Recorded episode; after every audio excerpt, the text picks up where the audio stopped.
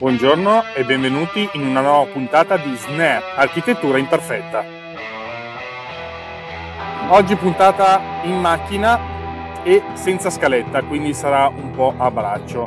Racconterò un po' quello che mi passa per la testa in questo momento che sto andando a Torino a lavorare.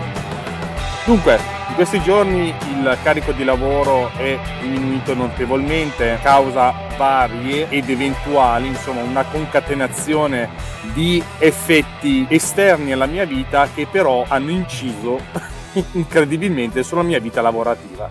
E vabbè, pazienza, fa lo stesso, teniamo duro e quindi piuttosto che stare con le mani in mano e guardare il soffitto, ho pensato bene di approfondire il discorso di Archicad comprando un corso di Luca Manelli che um, avete sentito più volte parlare su questo podcast, ho parlato direttamente con lui, è stato veramente una persona squisita e il suo corso è allo stesso livello, nel senso è molto interessante, soprattutto fa un'ampia panoramica su quello che si può fare con ArchiCAD. Ho seguito il livello ArchiCAD step by step, livello base, permette da passare da, dal foglio bianco un progetto comunale da consegnare con tutto quello che ne consegue, tavole, pennini, piante, sezioni, prospetti e via discorrendo. Calcoli anche, certo, anche quelli. Dopodiché sono passato anche al corso ArchiCAD step by step avanzato e in questo caso le cose si sono fatte decisamente più serie perché si è passato da un progetto che possiamo definire tendenzialmente al 100 eh, con questo intendo eh, per chi non fosse del mestiere che si intende scala 100 cioè un centimetro misurato sul foglio di carta della tavola equivale a 100 centimetri nella realtà. Quindi vuol dire che se io misuro un centimetro equivale a un metro. Comunque Fatta questa piccola parentesi, sono passato al livello avanzato dove in effetti le cose si sono fatte molto più serie perché si parla di un esecutivo. Un esecutivo vuol dire che eh, si arriva a delle piante al 50 per poi scendere direttamente nei dettagli al 10. Più tutti questi corsi eh, si è parlato anche di CineRender, CineRender che sapete è il motore interno di eh, ArchiCAD che permette di fare dei render utilizzando il motore di Cinema 4D. Io mi trovo decisamente bene perché con i settaggi di base si arriva a un ottimo livello di rendering e mh, ho fatto una prova con i rendering che avevo eseguito precedentemente senza sapere né leggere né scrivere con i consigli di Luca e in effetti cose sono nettamente migliorate con un paio semplici di cambiamenti al settaggio della fotocamera davvero molto interessanti e sono stati soldi ben spesi. Sono molto felice di aver fatto questo corso e sicuramente ne guadagnerò soprattutto nei, nei progetti, penso. Sicuramente questa conoscenza mi permette di eh, velocizzare il mio workflow. Detto questo, volevo anche parlare del recente avvenimento che si è tenuto in Inghilterra. Purtroppo, come potete capire non mi sono preparato niente, sto andando a braccio. L'avvenimento si chiamava Hammer qualche cosa, ovviamente andatevelo a cercare su internet, lo trovate. Praticamente è una competizione tra i migliori software BIM in circolazione a livello mondiale e ha vinto Archicad a mani basse per l'ottavo anno consecutivo. Quindi si conferma un ottimo software, come vi ho già mo- avuto modo di spiegare, ma altra cosa interessante è che ha vinto anche l'altro eh, braccio armato di Archicad che possiamo così definire il B-Mix ha vinto anche lui la sua categoria. Questo è molto interessante più che altro se messa in parallelo con una recente ricerca che ho fatto nel mondo dei software utilizzati qui in Italia e anche all'estero. Dunque ho notato con mio disappunto che in effetti Archicad non è molto utilizzato. Nel senso che panorama italiano ma anche mondiale è tendenzialmente occupato in larga scala da Autodesk con il suo AutoCAD Revit. E questa mi, lascia, mi ha lasciato molto da pensare perché in effetti Autodesk ha avuto, mi ricordo ai tempi della, dell'università, ha avuto davvero un come si può dire, come se fosse entrato in guerra, ha sparato a zero e ha fatto una politica decisamente aggressiva con i suoi software, eh, a partire dalla facoltà di architettura, dove ArchiCAD in effetti non si vedeva sui computer che erano a disposizione agli studenti per lavorare, e corsi di ArchiCAD non ce n'erano, bensì in compenso c'erano corsi di AutoCAD riservato agli studenti perché era l'epoca del cambio, del passaggio dalla china al prodotto digitale e quindi c'era bisogno di sale con il computer e qualcuno che ti spiegasse come utilizzarlo. E tra l'altro, grazie alla borsa di studio, ho potuto anch'io insegnare in minima parte, però ho potuto dare il mio contributo all'insegnamento di AutoCAD agli studenti. Comunque, detto questo, capite bene che avendo butto lì un numero a Torino, mille studenti che sanno usare AutoCAD e sanno usare solo quello, è chiaro che i mille architetti che vengono laureati, secondo voi cosa compreranno quando saranno liberi professionisti? Chi lo sa? Comunque, sono sempre riflessioni a margine, eh, sono sempre molto più, come si può dire, dubbioso sulla scelta effettuata dai professionisti perché è indubbiamente strano utilizzare un software che non è al, come si può dire, al massimo delle prestazioni e quindi mi ha lasciato molto da pensare. Comunque, magari un giorno di questi approfondirò la questione, ma Mm, sono molto molto perplesso. Tra le altre cose volevo affrontare anche un piccolo discorso normativo così en passant perché ho notato che la cosa non è molto chiara ai più. Ho detto ma magari ne parlo nel podcast che può essere interessante. Volevo pa- fare un piccolo accenno alle ristrutturazioni perché le ristrutturazioni nell'ambito comune è una grossa eccezione, nel senso che rientrano molte opere edili all'interno della ristrutturazione ma in realtà tutte queste opere edili in ogni caso sono normate in qualche modo. Così, proprio facendo un, un, livello schematico di ristrutturazioni, ci sono alla fine tre tipi di ristrutturazioni. Possiamo definire il primo step, quello più semplice, quello più facile, quello alla portata di tutti, chiamiamola così, che è la ristrutturazione impropria, Chiamata così appunto perché è una cosa molto semplice, eh, parliamo di demolizioni di tramezzature interne all'edificio che non siano portanti e al rinnovamento delle parti, eh, diciamo, delle finiture che possono essere l'intonaco, pavimentazione e compagnia briscola.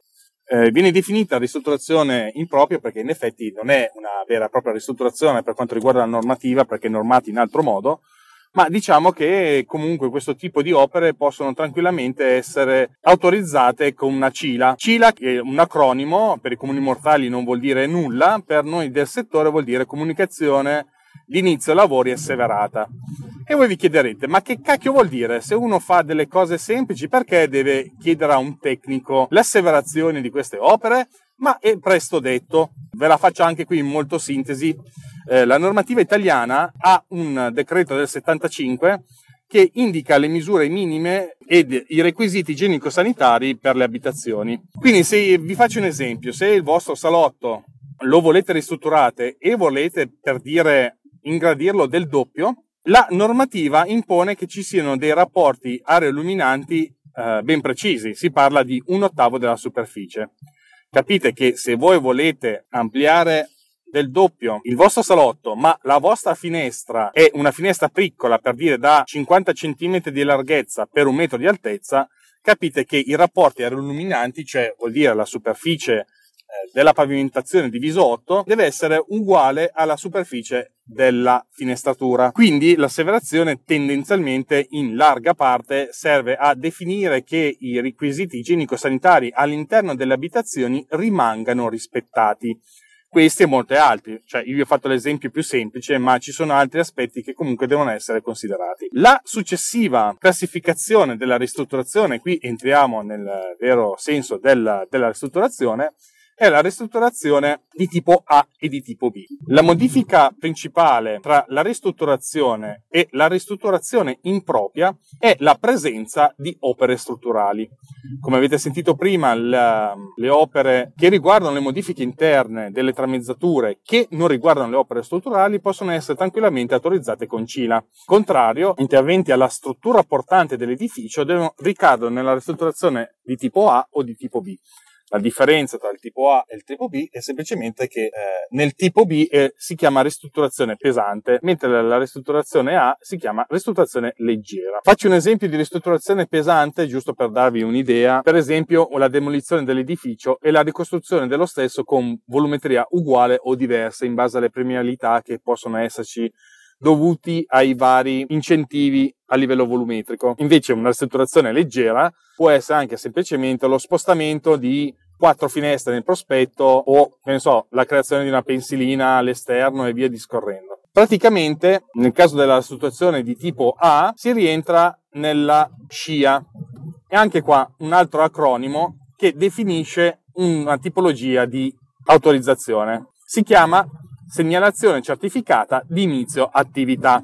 Un'altra cosa che tra l'altro divide direttamente eh, la ristrutturazione impropria dall'altro tipo di ristrutturazioni è che la ristrutturazione impropria, una volta presentata la pratica in comune, si può iniziare direttamente il giorno dopo ad eseguire i lavori, a differenza di quello che succede con la ristrutturazione di tipo A, per cui è sufficiente la scia, che richiede almeno 30 giorni prima di iniziare i lavori, sempre che il comune non richieda integrazioni o faccia altro tipo di richieste. Invece nella ristrutturazione di tipo B si passa direttamente al permesso di costruire. Permesso di costruire che è una pratica decisamente più corposa rispetto alla segnalazione certificata di inizio attività e tendenzialmente, se Dio vuole, potrebbero iniziare i lavori dopo 60 giorni, ma detto per esperienza personale, questo non capita praticamente mai.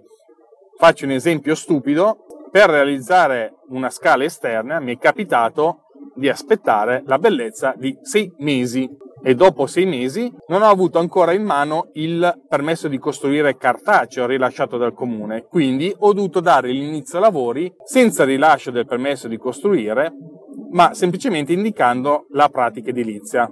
Questo giusto per darvi un'idea di quanto la burocrazia sia in effetti una cosa difficile da gestire, soprattutto da chi sta dall'altra parte e non intendo l'architetto, ma intendo soprattutto il cliente che magari ha anche fretta di fare questa scala per i suoi motivi, però non può neanche attendere sei mesi per fare una scala esterna per vari motivi che non sto qua a elencare. Comunque, detto questo, le ristrutturazioni hanno anche un altro tipo di pendenza rispetto alle difformità nel tribunale. Nel caso delle ristrutturazioni di tipo A si va sul civile, mentre le ristrutturazioni di tipo B in caso di difformità si va direttamente in penale.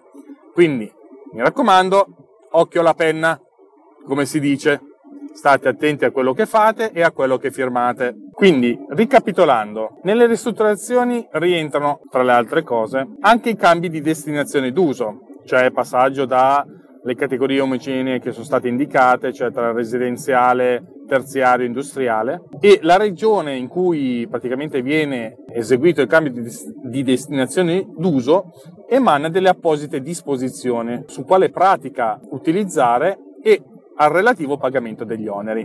Quindi, tornando a bomba, eh, sempre sulla ristrutturazione e sulla divisione, la ristrutturazione pesante è indicata dall'articolo 10 del testo unico, testo unico per gli amici, altrimenti detto DPR 380 del 2001, è quella che modifica le volumetrie o i prospetti e sono relativi appunto anche ai cambi di destinazione d'uso nei centri storici. Si usa il permesso di costruire o la scia alternativa al permesso di costruire in base a quello che viene realizzato, ma soprattutto attenzione che c'è sempre l'obbligo della direzione lavori, cioè di una persona che si occupa di fare la direzione lavori del cantiere.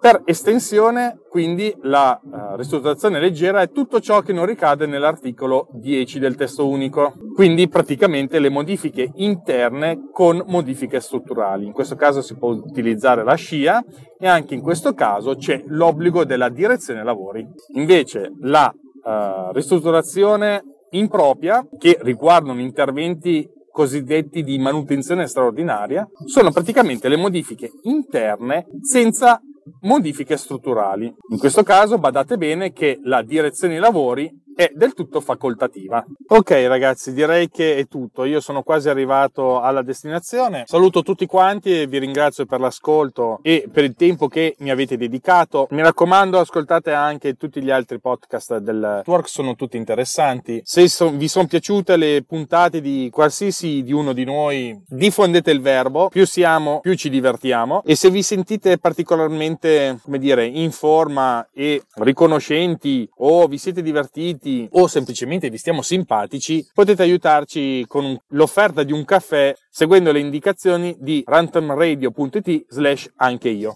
Non mi rimane che augurarvi una buona giornata, un buon ascolto, un buon divertimento e mi raccomando attenzione perché è sempre una questione di riflessi.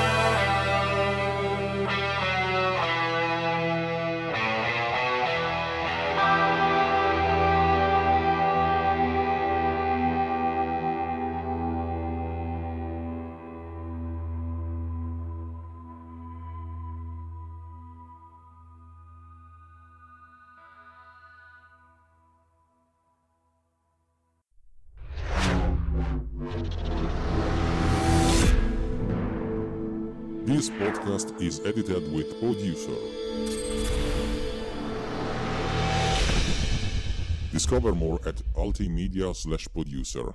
ulti.media slash producer. P O D U S C E R.